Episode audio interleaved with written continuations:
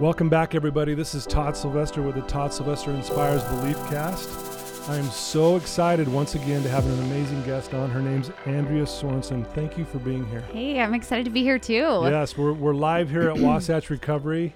And Andrea um, has an amazing story. She lives her life with passion. Um, I, I got to know her. We went to we spoke at the same conference, but we kind of missed each other. But uh, I've heard such great things about you and people think the world of you. And I know you're really passionate about how you live your life, but it wasn't always like that. I know. No.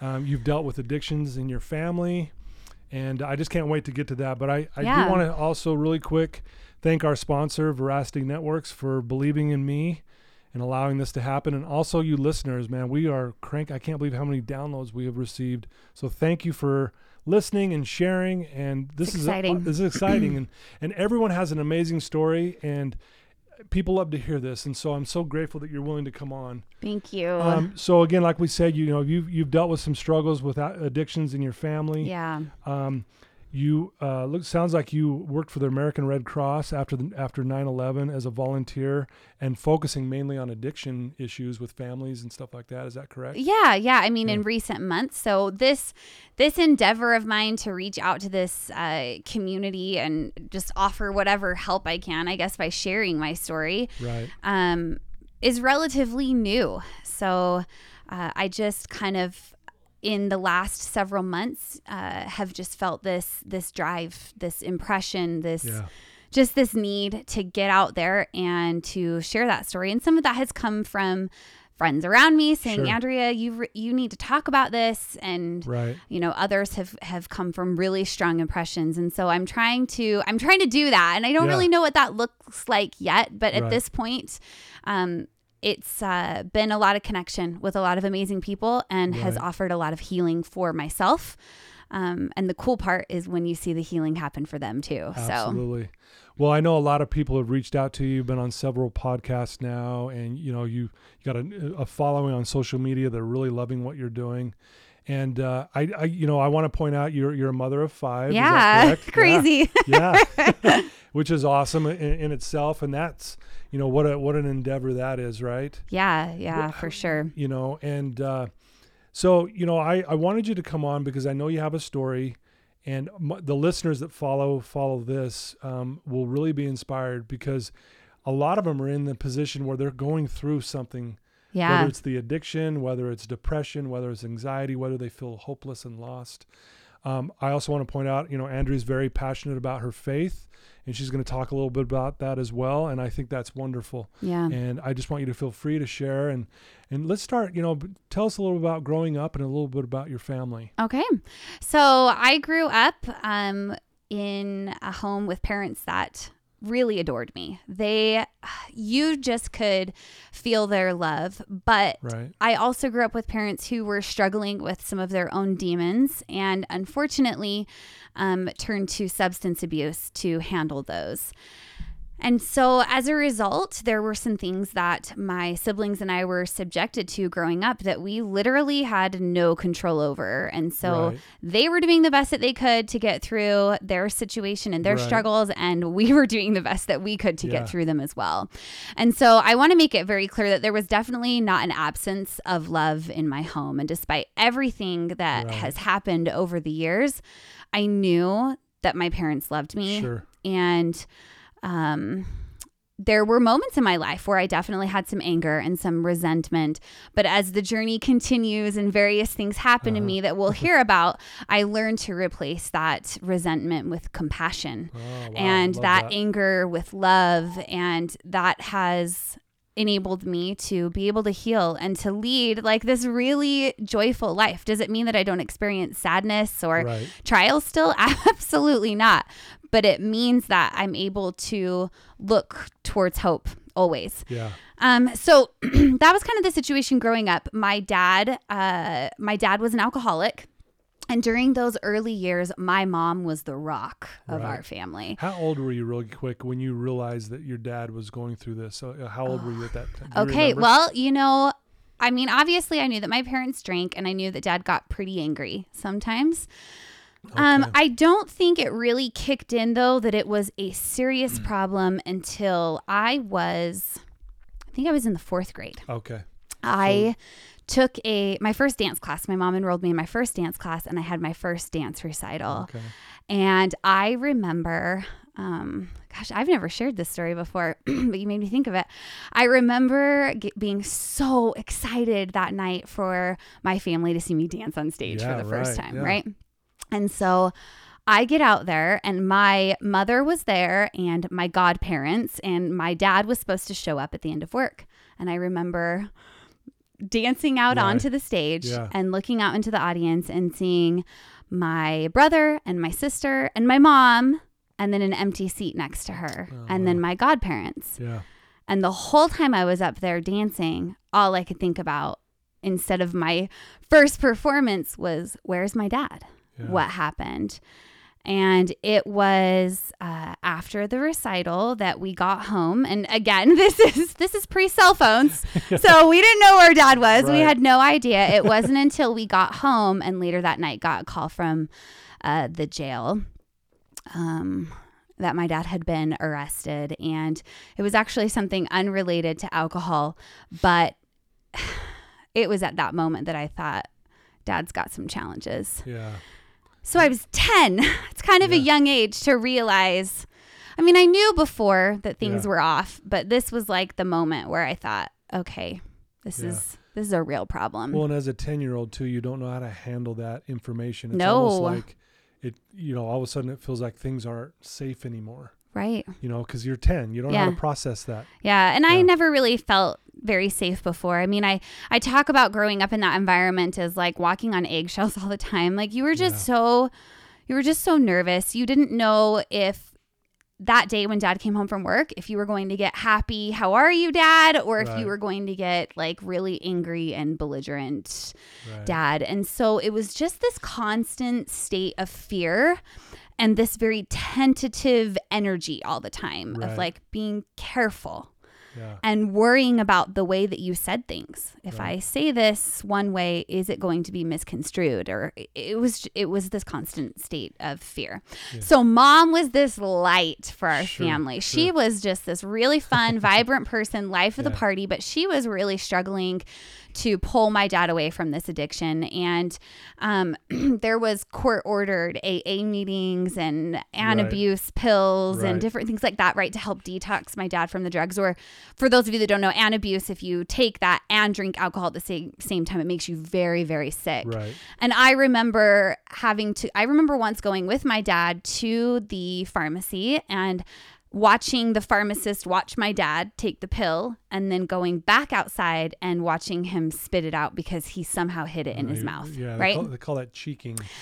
Okay, there you go. I don't know the terminology. Yeah, or like seeing the booze, Right. asking my my dad asking me to hide them in my playhouse in the garage, or various things like that. Right. So these were the things I was experiencing as a kid, Yeah. Wow. That's and um, my mom tried desperately for years to rescue my dad, but she just didn't know how to do it. And he was very much like this functioning alcoholic. He held down a job most of the time Right. and uh but there was just a beer from sun up to sundown all the time. Yeah. And the the amount that he could drink and still drive or all of these other things was just crazy to me.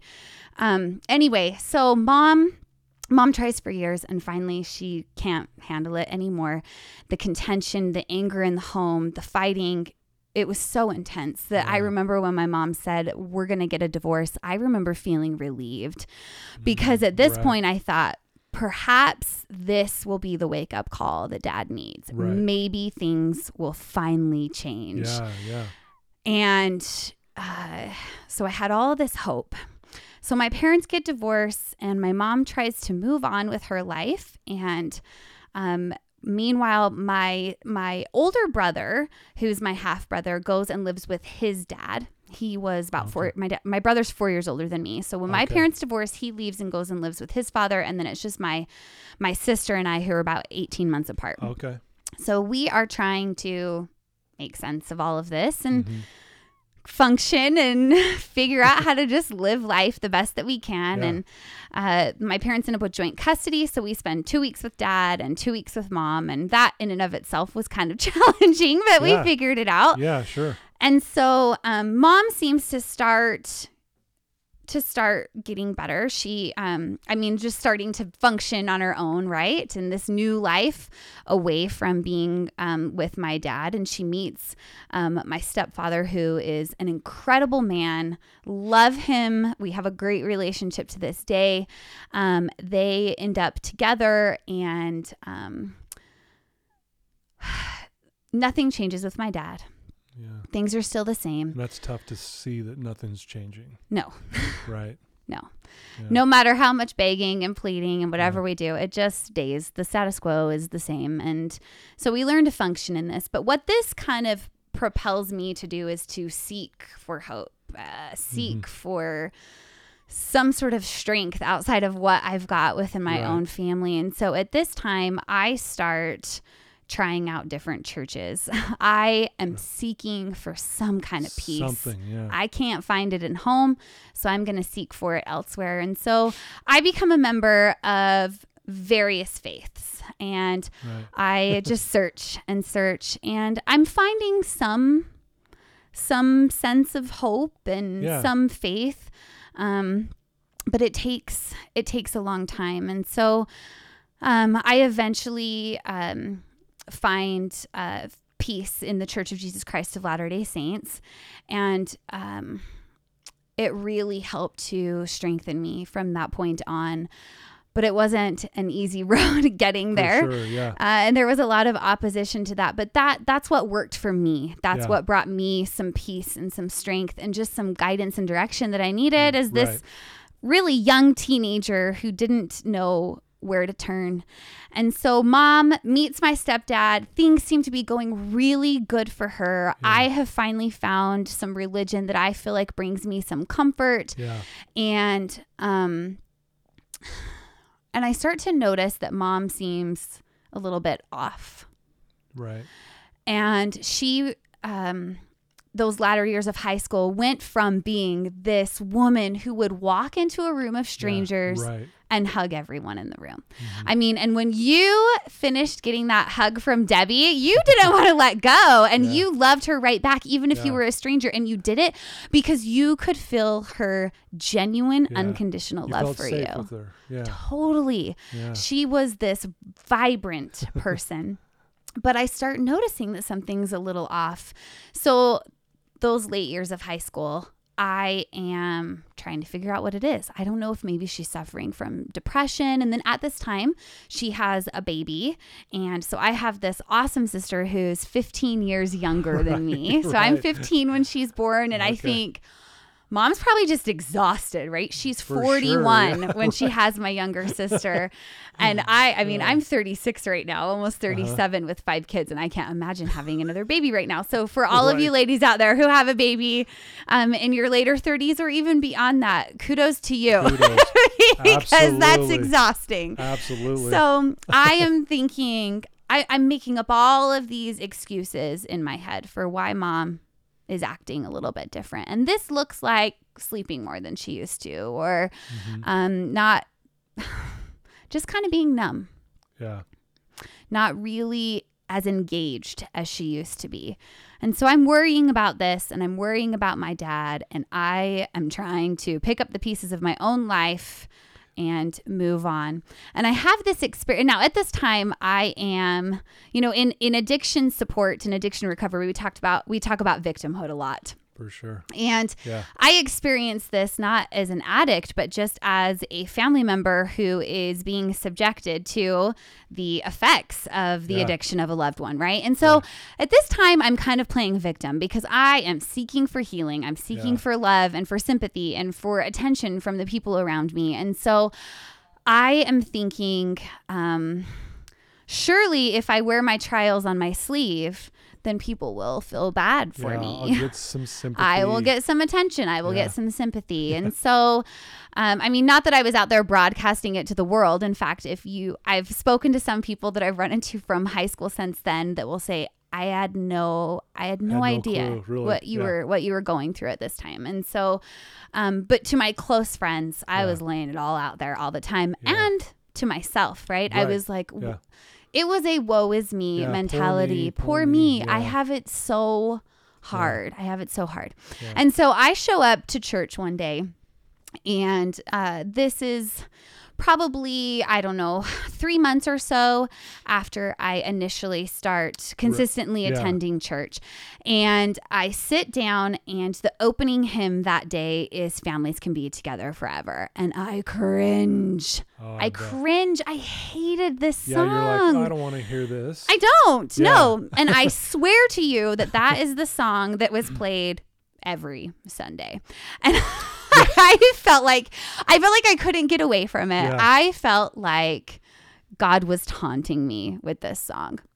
And so here I am, victim Andrea, sitting in the pew and just thinking to myself, yeah. I am sitting here without a family in this very family centered culture Yeah. and i am not understanding my place here and like do do i even fit in here and i'm listening to this song and all i can think is i hate this this Yeah. song is about everything i don't have and then the second verse starts and mind you i've heard this song a million times Right. okay the second verse starts and all of a sudden i receive this impression. It was like I had this light bulb aha moment. It was like Yeah. somebody flipped on a light switch and my life was illuminated Yeah. after this moment Right. because I hear the words can be in the song. Mm, And it was the first time that those two words had ever really stuck out to me. right. And I latched onto that and I thought, wait a minute. This song about families being together forever yeah. doesn't have to be about everything I don't have. Yeah. But instead, this song can be about everything that can be. Wow. This gets to be about everything that I can have. right. And oh, I get chills even when I think about it Yeah, because that yeah. that is a moment for me where I realized wow. the power of choice and the power that taking control of your life and just deciding, no, I might be subjected to these circumstances, to this fear, to this anger, to this frustration, to this lack of safety within Yeah. my home on a daily basis, but the ball's in my court. Yeah. I get to decide what can be for my life. Oh, that's And from that moment on, I lived my life very intentionally. Mm, I just I would I would look at a choice placed before me. I was a teenager. I was 16 years old. So I had that whole I had many more years ahead of me Right. of making decisions, right? And going, is this going to help me towards my can be goal or will this keep me Mm. trapped in my current situation? And I kind of just started to pit everything against that that belief that I had this this power to choose and this power to create.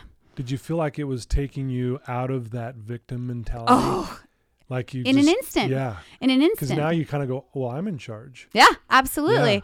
You know, I joke when I I when I it. give a like a public speech or whatever, I talk Uh-huh. about this and I I say, you know, before it was like in high school they make you read the scarlet letter right, and so which i i was an english major. I love it right?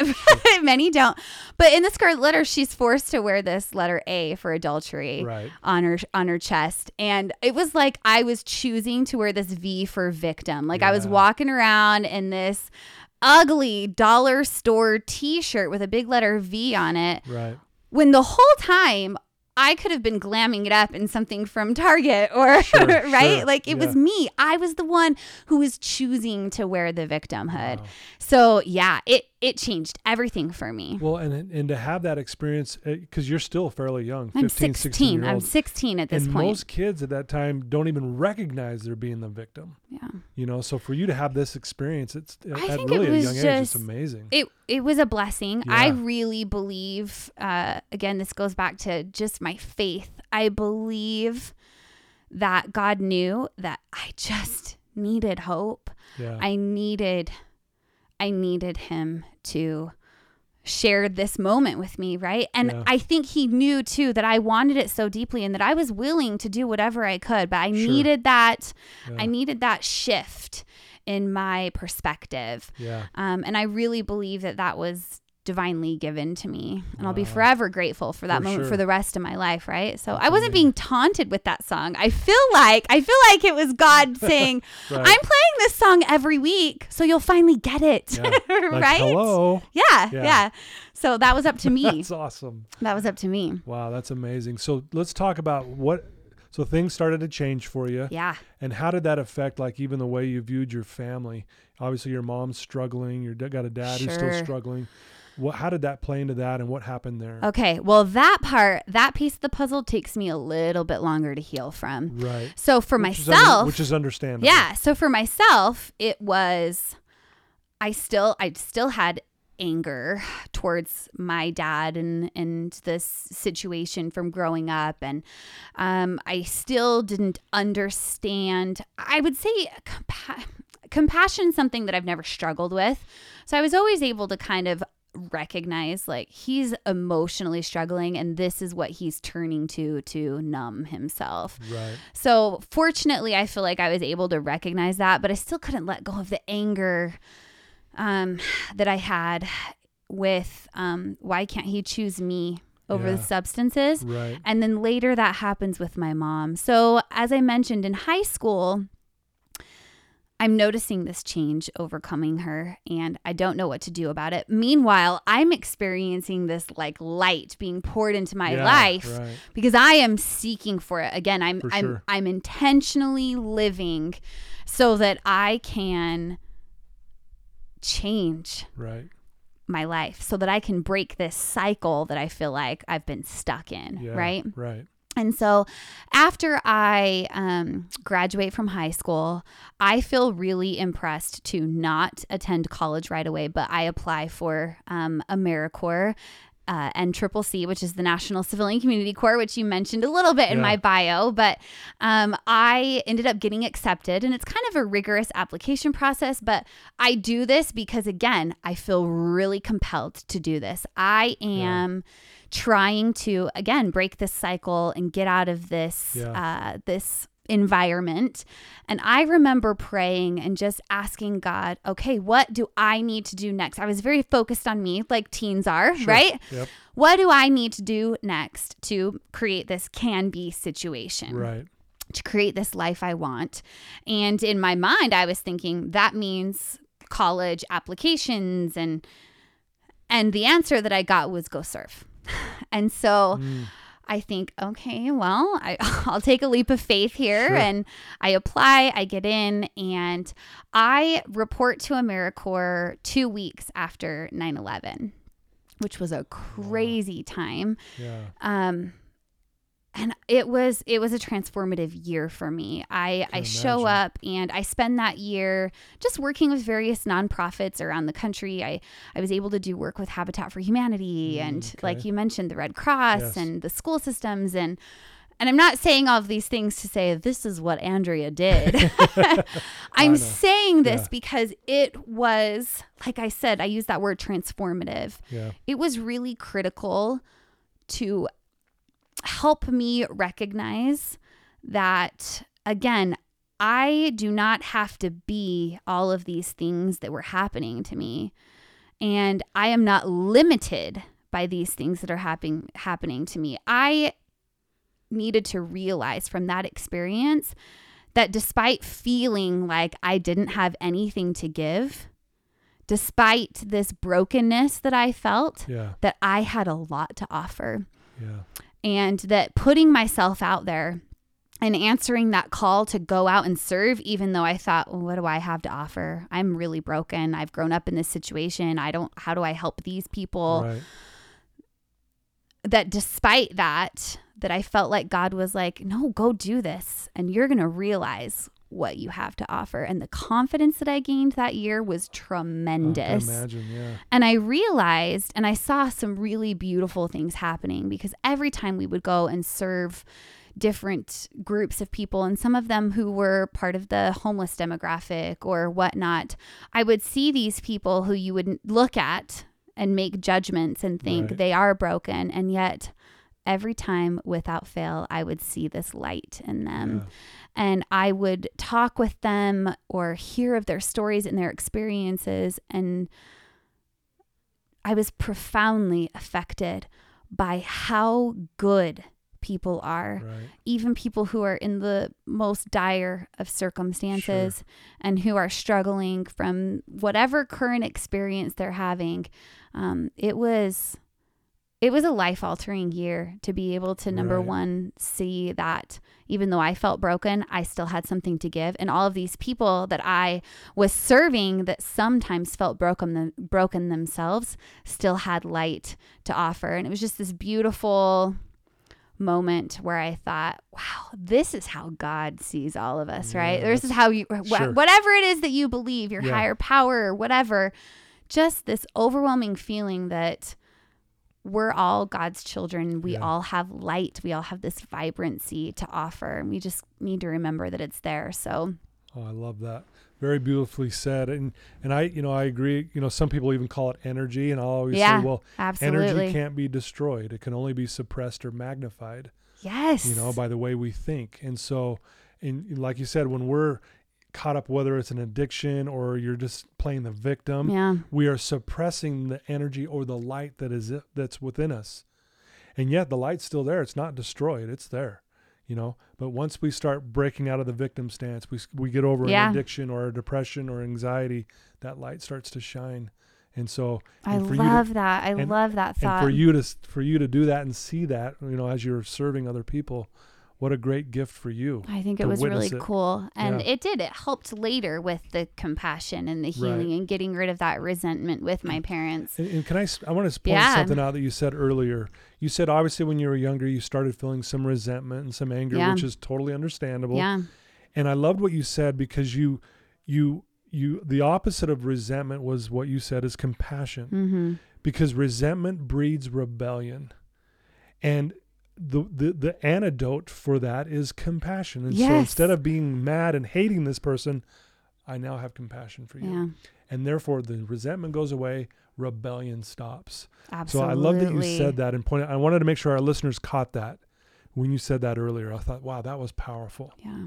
Yeah. So So I come back, I come back from this experience feeling more confident than I ever have in my life because I realized just using my time right, can change a life. I wasn't doing anything grand or it it was just recognizing that hey, whatever I have to offer can Right, help. sure. And that was incredible. And I always always always got more back yeah, than what I gave.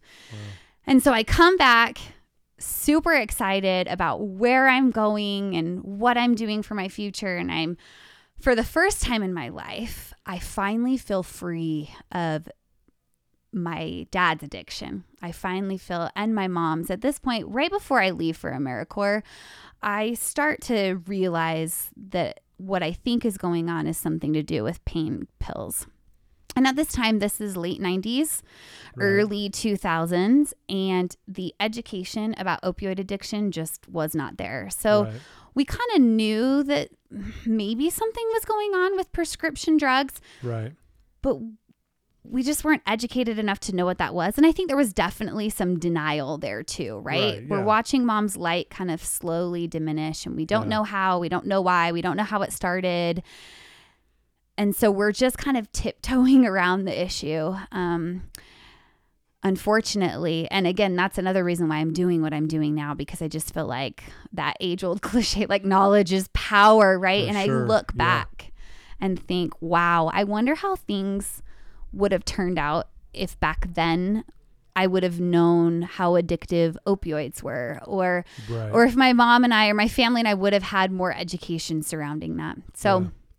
thank goodness the culture is changing, the shame is lifting and we're Yes. seeing so yeah, much. people are willing to talk and express, and I'm struggling. Yeah. and they're opening up. Yeah, and we we can't heal unless we're vulnerable. Absolutely. And that that process can't start without that vulnerability. So I'm Sure. just so grateful to see that movement of vulnerability happening in our culture right now and it just brings me so much hope. yeah, yeah, for sure. So, uh, yeah, I get back from that experience, and uh, I had finally felt free from all of my my parents' addictions and all of that pressure that trying to support a loved one uh, that's trapped in that trial brings into your life and I meet my husband and I get married and I am thinking to myself, whew, I've made it to the top of Mount Everest. yeah. I've broken the cycle. Sure. I'm going to start this forever family. Yeah. I am starting to live and that can be, right? Can like I'm be. making it happen. Yeah. This is this is coming to fruition. And about 6 months after that, um, I'm not at the top of Mount Everest. I realize like everything comes crashing down. and I feel like I'm at the bunny hill again because this is the moment that my mom's addiction finally becomes public. Oh, okay. So my dad has this house fire. My husband and I are married in July. My dad has a house fire in February and he sustains third degree burns on his hands. Oh, wow. And this moment for my dad is like his rock bottom. Does it cure him of his addiction? No. But it makes him a little more gentle, mm-hmm. a little more calm, a little less angry, right. a little more contemplative. Sure. And so we start to develop a good relationship. Dad sustains these burns, and my mom, a couple weeks after that, comes over to bring him a casserole, which was very strange in and of itself because after their divorce, they, it was a really, really bitter divorce. They had no relationship at all. And so this was kind of surprising. Right. So she brings in this casserole and he calls me later and says, Andrea, your mom brought me this casserole, but what she did was still my morphine pills. And so that's when we know, okay, that's when the denial goes yeah. out the window. This is real. And I think, okay, yeah. this really is real. Mom really does have a prescription drug addiction. And what are we going to do about it? Yeah. And I am broken. Yeah. I'm feeling broken feeling at this again. time exactly. because mom was my light. She was the rock back when you were oh my gosh, She was. She was the only thing that got it. Going, right. Yeah. It was so mm. strange to have um, mm. my parents almost almost reverse roles. I mean, my dad still was and still is unfortunately right. struggling with his addiction, but now, but now mom was gone too. My worst fears, all those fears in those later years of high school when I noticed something happening to her, they were they were coming true. Mm. And so so we confront her again, not knowing how to approach this. I had zero education on addiction support. Mm-hmm on what to do. And so I think, okay, we'll we'll take her. We can't afford an expensive rehabilitation center. I didn't even I I had no resources. I had no idea where to go or what to do. And so we confront her and at first she denies it and then she breaks down and admits what's been going on and then tells us that it's been happening since a knee surgery that she had when I was 14. So right. she kept this opioid abuse secret all through high school and was still functioning fairly well um, until this time. Right. So we take her to yeah. a detox center, mm-hmm. and I naively think, awesome. Like, yeah. we're finally out in the open. She knows now, like, what has she got to lose? We're, she's yeah. going to go through this detox center and we're going to get mom back. And then what that leads to is just this continuous cycle of years of opioid abuse, detox center, opioid abuse, detox center, right. opioid abuse. Can't get the opioids anymore because I she had exhausted all of her resources right. to alcohol and opioid abuse and um and this was excruciating to watch. Right. Uh, you know, I um I spent so much of my time and my energy focusing on rescuing my mom that unfortunately some things were being neglected. I wasn't able to be the wife and the mother that I wanted to be to my husband sure. and to my children because my thoughts were always on my mom. On mom. And, yeah. you know, this looked like mom calling me 10, 15, sometimes 20 times a day. And sometimes she would be coherent and other times she wouldn't. And instead of me learning how to set boundaries, I just, how can I help you? How can I rescue? Let me right. listen to this problem. Let me. And it just wore me down. Right. It just wore me down. It sapped all of my energy and I was devastated. I would get in the shower every night and sob because I was trying to hold it together in front of my husband and my kids and be this counselor to my mother and was always worrying about my dad and it was just this heaviness all the time. Yeah. And sure, I had my religion that I could rely on and that really helped me, but there was so much more that I needed to do on top of that. And the first thing was letting go of this I need to rescue my mother mentality and really learning how to set healthy boundaries. Yeah. And it took me a long time to get there because I've always been this go getter, right? Yeah. Like I'm that type of I can personality tell. I can tell. I love it.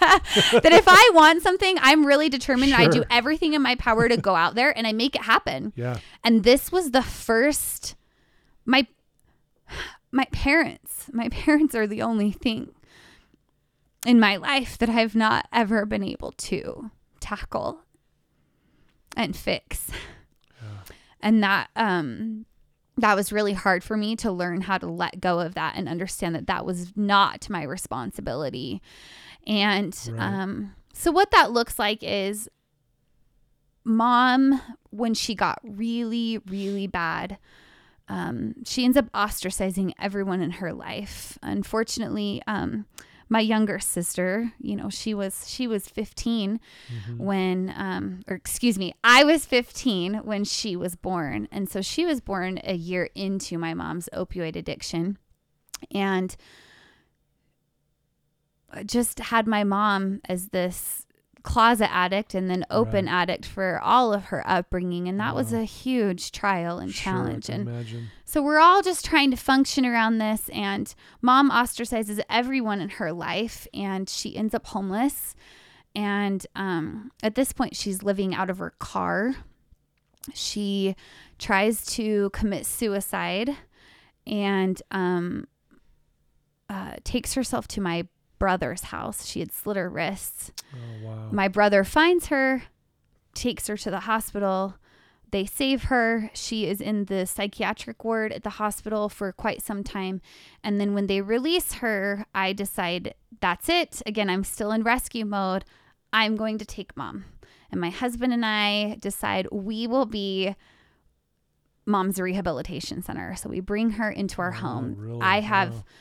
Well, because the alternative was Well, yeah, sure. homelessness. Yeah. Now, please know that like my stepfather at this time had done everything that he possibly could. Right. He would have taken her back into his home, but it just it just wasn't appropriate with my younger sister still Sure, there sure. and that was a healthy boundary that he set. Yeah, and, And- good for him because as hard as that is, I mean, yes. that you get to that point, that's the that's the most Yes. appropriate boundary. Yes. Yeah. And it was hard. It was Sorry, I'm getting emotional. I just okay. um I never pictured my mom homeless. Yeah. I never, um, you know, it's so. When I see somebody on the street now, it's so different. Yeah, you see it differently. I totally do. I think that's somebody's mother, father, sister, brother. And I have that compassion, right? So, mom comes into our home, and my husband and I decide we are going to rehabilitate mom. And so we take every resource from her for any prescription medication that she had been anything. We take all of it away. She has no phone no car. She doesn't we're living in seattle washington at the time. So she literally knows no one. She is trapped in our home mm-hmm. because i am convinced that if i get mom's head clear if Right. i take away all of the substances Right. that she's going to choose me, that she's going to choose to be sober. So we get her there after two and a half weeks of detoxing, which was Mhm. insane. Oh yeah. For Which was insane. yeah. And again, I have three kids at home and I'm trying to do all of this on my own. I get mom sober. And I am so excited. And for the first time, she my kids are finally around her and getting to experience what grandma Debbie is like and I'm just so thrilled. But the difference was that mom was sober and not clean Right. and mom was not choosing this sobriety for herself necessarily. Right. And it was this forced sobriety. Yeah. Um, there, there's a quote by um, a, a leader in my church that uh, his name is Richard G. Scott, and he says, um, okay, now it's slipping my mind. What does he say? Do not attempt to override agency. The Lord Himself would not do that. Forced obedience yields no blessings. Wow. And that's powerful. Yeah. Right? That kind of just puts it right in its place. It does. And that's exactly what I tried to do. Sure. And it was good intentions, it was well meaning, but I tried to force that sobriety. I tried to force that obedience on my mother. And that was taking away her power to choose. And a few minutes ago, I talked about with you how that power to choose what could be Mhm. is what finally gave me the strength to like move forward in my life. right. I was taking away that opportunity for her to choose what Right. could be for her life. And yeah. I, I didn't realize Sure. that um, because it's that choice Yep. and us making that and us learning to be intentional and take action. That's what empowers us. That's what strengthens For us. sure. Right. Love and it. Love it. I took away that opportunity from her. Yeah, well meaning, but I took it away. Right. So we realize, my husband and I are very aware of the fact that, like, yeah, mom's sober, but not Mhm. clean yet, if you will, right? uh-huh. She's not wanting this for herself. She's trying, she's doing the best that she could. And I cherished those three months that we had with her in our home.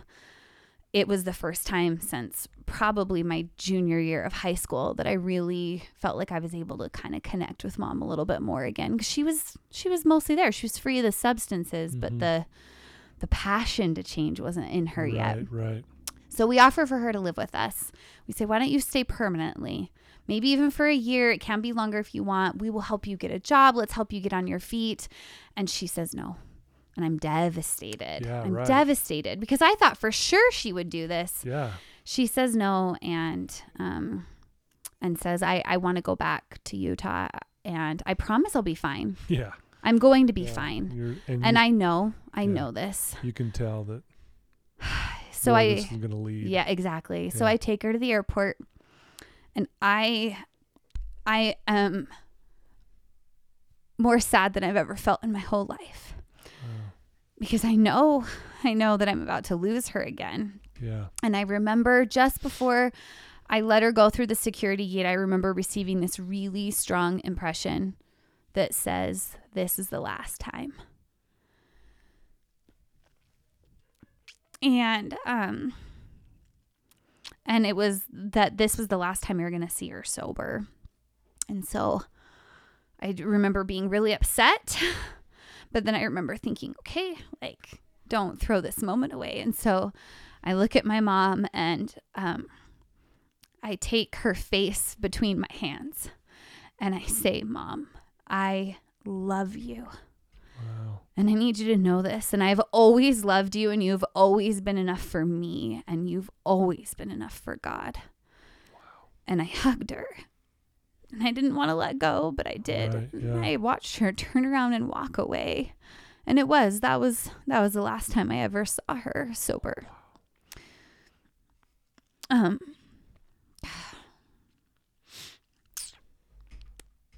It's it's hard. It's really hard to see someone that you care for so deeply, someone that was so vibrant Right. And touched so many lives just by being her. Her Yeah. spirit was powerful. Yeah. To see her enslaved by the chains of addiction Right. um, was just brutal and it lasted for so long. So she goes back to Utah and never recovers. We um we since we moved back here about a year and a half ago. I guess Mhm. it'll it'll be 2 years in February, January. Right. And uh yeah.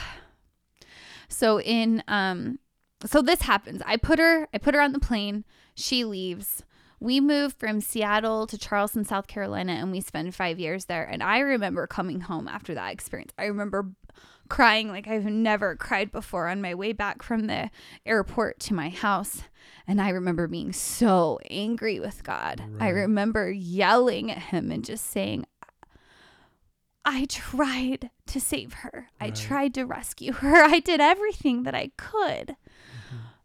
What more do you want from me? And that's when that's when I realize it wasn't my job to rescue. Yeah. It was just my job to love. And that's when I realize I need to start to set Mhm. boundaries so that I can be a better wife and a better mother and live my own life, pursue my dreams and the things that I wanted to do, which I hadn't been doing because all of my time was taken up in this rescue effort. Yeah. And um, so I do. I finally begin to set boundaries. And for this five years that we're living in Charleston, South Carolina, I am feeling the best I felt in my whole life Right. because I had learned, yes, mom was still an addict, dad was still an addict, and that was still super painful. And did I still bawl my eyes out in the shower at night? I did. Sure, I was sure. still sad, right? Yeah. However, I had learned to set boundaries and I learned I always thought I started thinking of my mom's addiction as like this weather pattern, right? Like she had this mm-hmm. cloud of addiction hanging over her and I let that weather be my weather too Yeah. for so many Right. years. And what I failed to realize that the sun was there behind the clouds the whole time. But I was so focused on mom and her weather pattern that I failed to realize that the sun was waiting there to shine for me. Yeah. And so I figured out how to be in that good weather and how to let that cloud of addiction not hang over me anymore either. And it was great. Those boundaries were set. I learned to just show her love. I learned how to keep the phone calls to maybe just a couple of times a week instead of 15 times a day. Right. right? And I was still sad. I was still sad. Sure. But I held on to hope that we'd get her back, right? Mhm. I'm going to set these boundaries. I'm going to approach this in the healthiest way that I know possible. And I finally learned to be okay. I started looking to um, addiction uh, recovery and support programs and doing research and, Yeah. and just learning some healthier ways of thinking so that I could I could be okay. Right. And so we then moved back to Utah, and that was in January of 2018. Okay. And um, in June of 2018, I get a phone call at four o'clock in the morning that my mother has been found dead. Wow.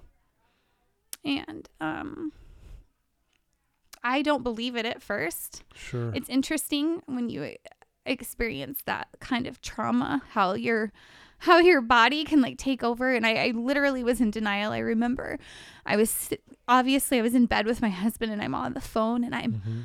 asking my sister over and over again, Are you sure? Are you sure? Have you actually seen her body? And she tells tells me no. And so I say, Well then I don't believe it. I'm Yeah. gonna go Yeah. and I'm gonna find out for myself. But they have to be wrong. Like yeah. Right.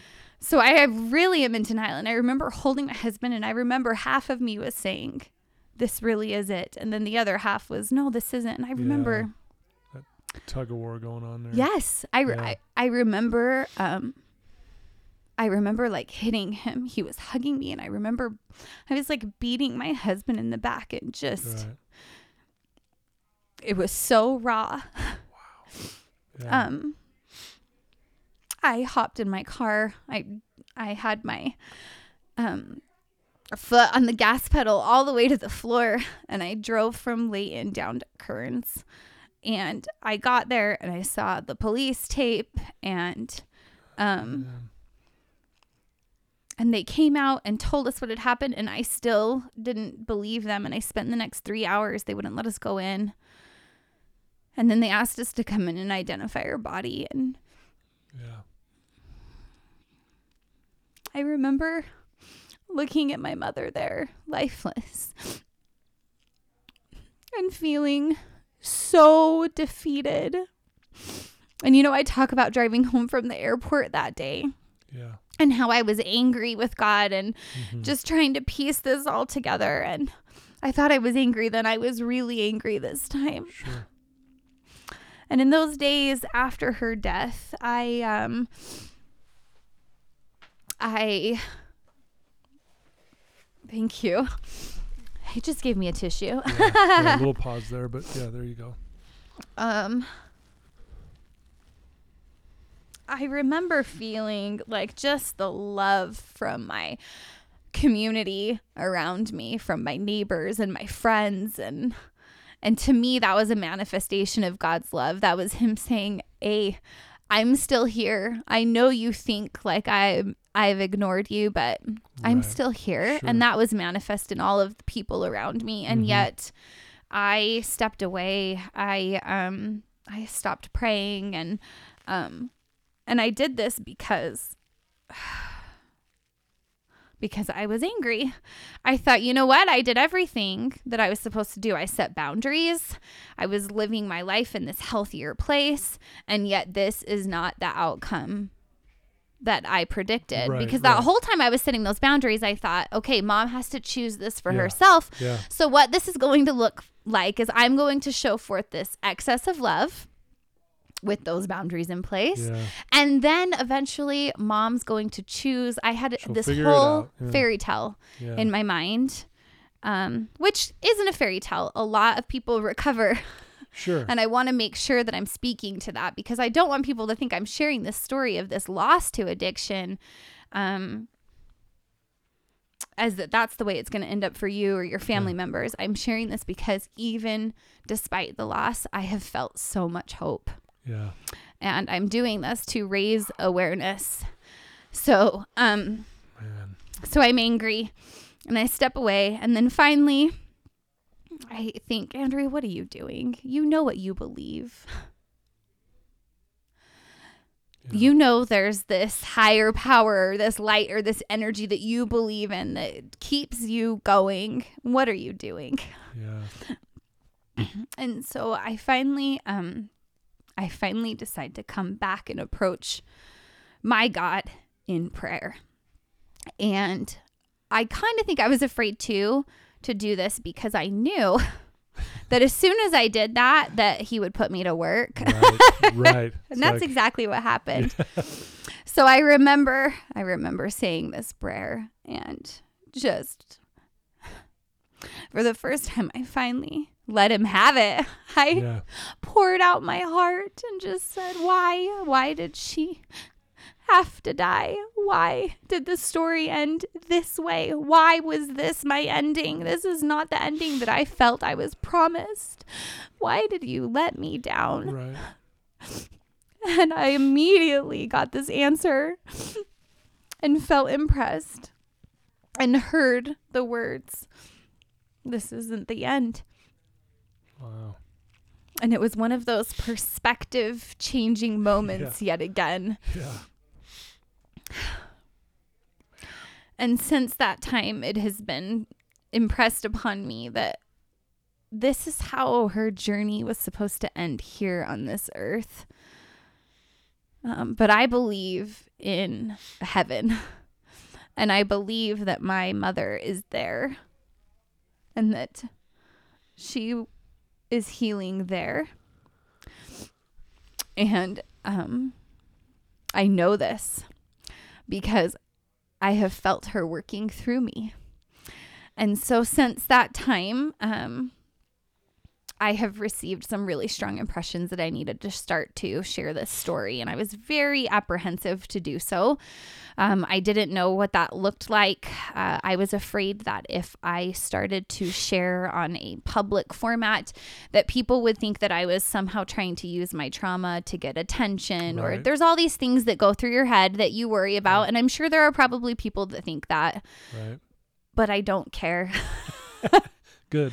And I've come to this place where I don't care because I know what I'm supposed to do. And I know every time I've shared what has happened that I have healed and that I've helped somebody else heal. You're helping me right now, honestly. Seriously. Thank you. I mean that. Um wow. Um, and I'm glad you are willing to share. Yeah.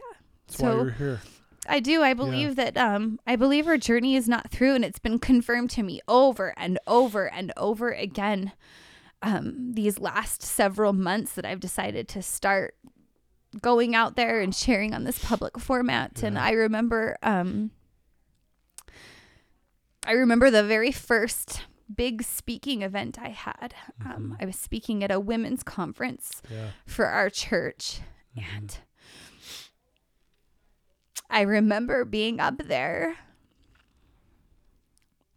and feeling her spirit come upon me and feeling her speak through me. And I thought, oh my gosh, that's Yeah. it. You were right, God. Like her journey wasn't over Yeah. this is what she was supposed to do. And so I feel like we're doing this together. And maybe you think I sound crazy. um, No, but no, that's powerful. But I've seen I've seen the way that this connection um, and sharing these experiences has helped. And Yeah. um, through all of this, I've learned that we heal through our shared experiences and that we heal through connection. Yeah. and um, I'm witnessing this happen all the time. Um, I've I've finished speaking events, and I had one sweet, sweet woman come up to me, and um, she lost her son to opioid addiction, and um, I've had others come up to me and say, "I have a spouse or a child that is going through this, and." Thank you for telling me that it's okay. Thank you for helping us to shed the shame as a family and we're going to move forward with this now and be Mhm. vulnerable and seek the help that that we need. And so that right there is enough to keep me going because there are times Yeah. where I feel For sure. Drained or, you know, Yeah. it's not easy. it's Yeah. not easy to share this. Right? it's very vulnerable for me. So vulnerable, but so needed. but I won't Yeah. stop. I know. I won't stop. Well, and that's what I love about you, and that's why I had you on because you, I love your passion, and I love that you, um, you, you know, I heard once uh, actually at the Utah State Prison Yeah. where an inmate said, "If you don't own your story, it will own you." And It's you're profound. you're just owning it, and you're just like, Yeah. "Here it is," and I'm Yeah. gonna go share it, and I'm gonna make a difference in this world, Yes. and hopefully help, you know, someone who might be going through the same thing. Yeah, you, you know, know? it's um I was talking a little bit about on my um blog the other day just about this idea of um our trials being like visitors, right? And they they come knocking on our doors and we can choose to not open the door and to turn them away, but they keep coming back and it's Right. not until we open the door and we welcome them in and we lean into Right, the it's a good way pain and we it, yeah. lean into that trial, Right. right? Yeah. that then we can send the visitor away Yeah. and then we can put that trial behind us. Mhm. Or maybe we even take that trial and we put it under us and then we stand taller than we have before Correct. because of that, Yeah, right? But we can't ignore the grief. We can't ignore the trial. We can't ignore the pain. We have to greet it. We have to welcome it in. Yeah. And we have to let ourselves feel all of those feelings as they demand to be felt Yeah. because if we don't they just keep coming back and they keep Wow. creeping up but So- when we do that we start to heal yeah. and it's really cool Very well said. That that makes a lot of sense what you just said there, and a good way to look at it. yeah.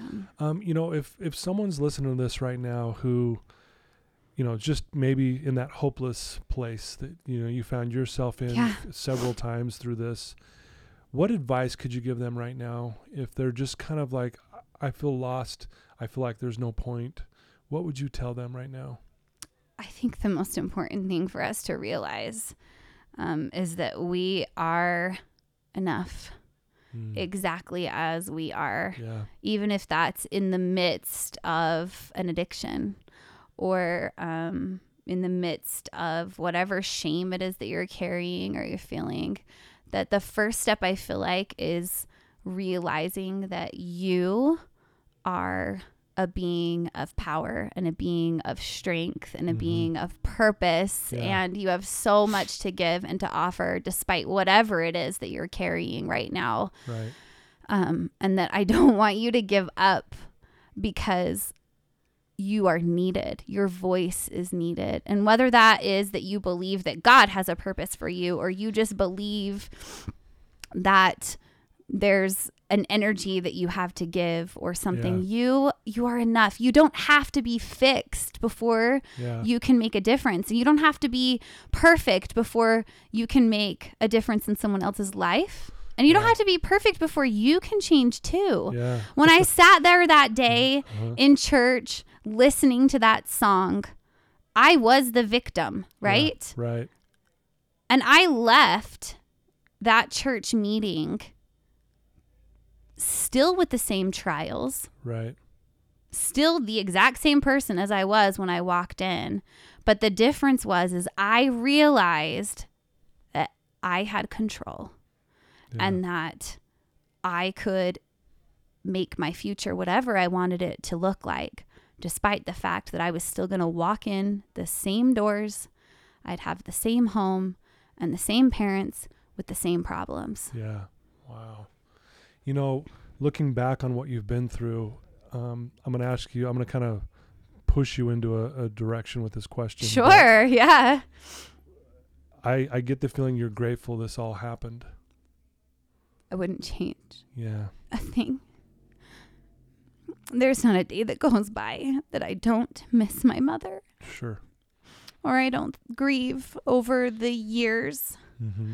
of lost opportunities for my father. Right. And yet, um, everything is as it should be because perspective is what perspective and experiences are what give us empathy. And empathy is what provides us with an opportunity to uh, embrace that power and that light that's in us. Yeah. Wow. Right? Very well said. So no, I gosh, do I wish I had her back? You bet. Sure. Yeah. You bet. But I wouldn't change. I wouldn't change anything and Mhm. I know that mom wouldn't change. Wouldn't Mhm. Yeah. wouldn't change it either. yeah. Just because we all have a purpose and I really believe in that. yeah. I really Wow. believe in that. Well, you know, I, as I'm hearing your story here, and I'm just very inspired and very touched. You know, what what price would we pay to have true compassion for other Mm. people? Well, like, what's that worth? And look what you had to go through, but now you have, you know, I'm sure you're always a nice, compassionate woman, but I mean, you you Yeah. you have it such on a deeper level than you know. There's no other way you could have gotten it No. you know and and that's the, that what i feel as you're sharing this man i feel such that deep compassion you have not only towards what happened but even towards what you're doing now and making a difference Right. it's so cool Well, I feel it's like it's the only way that we've really learned how to experience what real yeah unconditional love is. yeah right? Wow. you have to you have to get through that first yeah. um yeah. you don't gain that perspective without the experience right? Sure. And it's it's in those moments that you have to dig deep and learn what it is that's important for you. And for me it was learning how to cling to the savior yeah. and not to the trial. Exactly. Right? And that's what that's what works for me. It helped you. Well that's that's you being believing and faithful Yeah. and gra- grateful and all that stuff versus the victim Yep. because when you hold on to the trial that's me playing the victim it is and the trial becomes who you are yeah it becomes Yeah. everything that you are it's your identity Yeah. right yep You have to decide that you don't want your identity to be you don't want your identity to be the hardest and darkest things that you've faced in your life. right Who Yeah. wants that? Nobody. Yeah But if you keep focusing on that, that's exactly what you're going to get. Wow, i love that Um, So you know, good. another church leader of ours, his name is Russell M. Nelson, and he says the joy that we feel has little to do with the circumstances of our lives and everything to do with the focus of our lives. love it So, where are you going to place it. your focus? Are you going to place your focus yeah on all the bad stuff, yeah all the things that you've had to endure? mm-hmm. Or do you want to feel joy? yeah. And if you do, you've got to place your focus on all the good and all, All the the light. boy so well said it reminds me of the quote uh, where where attention goes energy flows Yes. you know yes. so beautiful um if if someone wanted to you know reach out to you Yeah. and maybe you know, thank you for your story and maybe ask you a question or who's struggling or find your blog, how would they do that? Yeah. Okay. Well, I have a website. It's uh, Andrea Jean Sorensen with an en Okay. dot com. So you can look me up there. I'm also on Instagram at Andrea Jean Sorensen, and I'm on Facebook at Andrea Jean Sorensen. So I tried to keep it easy on all the Mm. Yeah, social media sure. Platforms. It's all the same. So Yeah. um, you can reach out to me there. There's contact links, or um, you know, if you'd like me to come and and speak at an event about addiction recovery, or Yeah. um, or at a church event, I would love love to connect with you because I That's awesome. I heal. I heal so much every time I do that too. And that's Yeah. my favorite part of this is Yeah. oh my gosh, meeting meeting the people and just being reminded day after day after day how good people are and Right. how much vulnerability is is empowering. Yeah. Absolutely. how it helps people to just live their Yeah. life to the fullest. Yeah. So you can reach me at Andrea Jean Booking at gmail.com. Beautiful. Well, you know, I I want to thank you so much for taking the time to do this, and I knew this was going to be amazing. I did. I I, I honestly did because I, had- like I said, I've been following you ever since I met you. you Yeah. know, kind of met you back in Yeah, yeah. at that uh, Recovery One convention, but uh, you're amazing, and I I do appreciate your vulnerability and willing to share such a tender story that's obviously near and dear to your heart. But man, I feel inspired. It makes me want to be better. And uh, I know people listening to this are going to feel the exact same way. Thank you. So thank you so much for well, sharing. thank you for everything that you're doing too. I, I think that you are profoundly inspiring. and when you reached Oh, out to me, you. I thought, yes, absolutely. like, Oh, good. I Well, think your story is incredible too. And I'm just grateful for your contribution to the addiction Thank you. community and uh, for the way that you just are keeping the conversation going because that's really what it's about. So, Wow. Well, thank, Thank you, you. for saying that. I appreciate that. Well, listeners, there you go, man. Another amazing story. Um, and I know you're inspired right now. Please share this with someone you know who maybe feels hopeless. Maybe if they don't even believe in God or whatever, this may help spark them to go in that direction, uh, to get past their victim stance. Yeah. And please share this, you know. And uh, I, I do always, you know, try to let everybody know that, and, and Andrea and I were talking about this before we got on, is that there's nothing wrong with you. No, And we say this a lot. You No. know, in my I have a quote on my wall. You know, the most delightful surprise in life is to suddenly recognize there's nothing wrong with you. And I bring that up again because I see what you went through, and look what you're doing with it. And there's nothing wrong with you because you went through it. nope. And now here you are, just giving hope to so many people. So thank you. Thank you so much. Yeah. Oh wow, that was Thank so you. Well, listeners, thank you for listening. Please uh, know how much I love you and I love your support. And To be able to have someone amazing like Andrea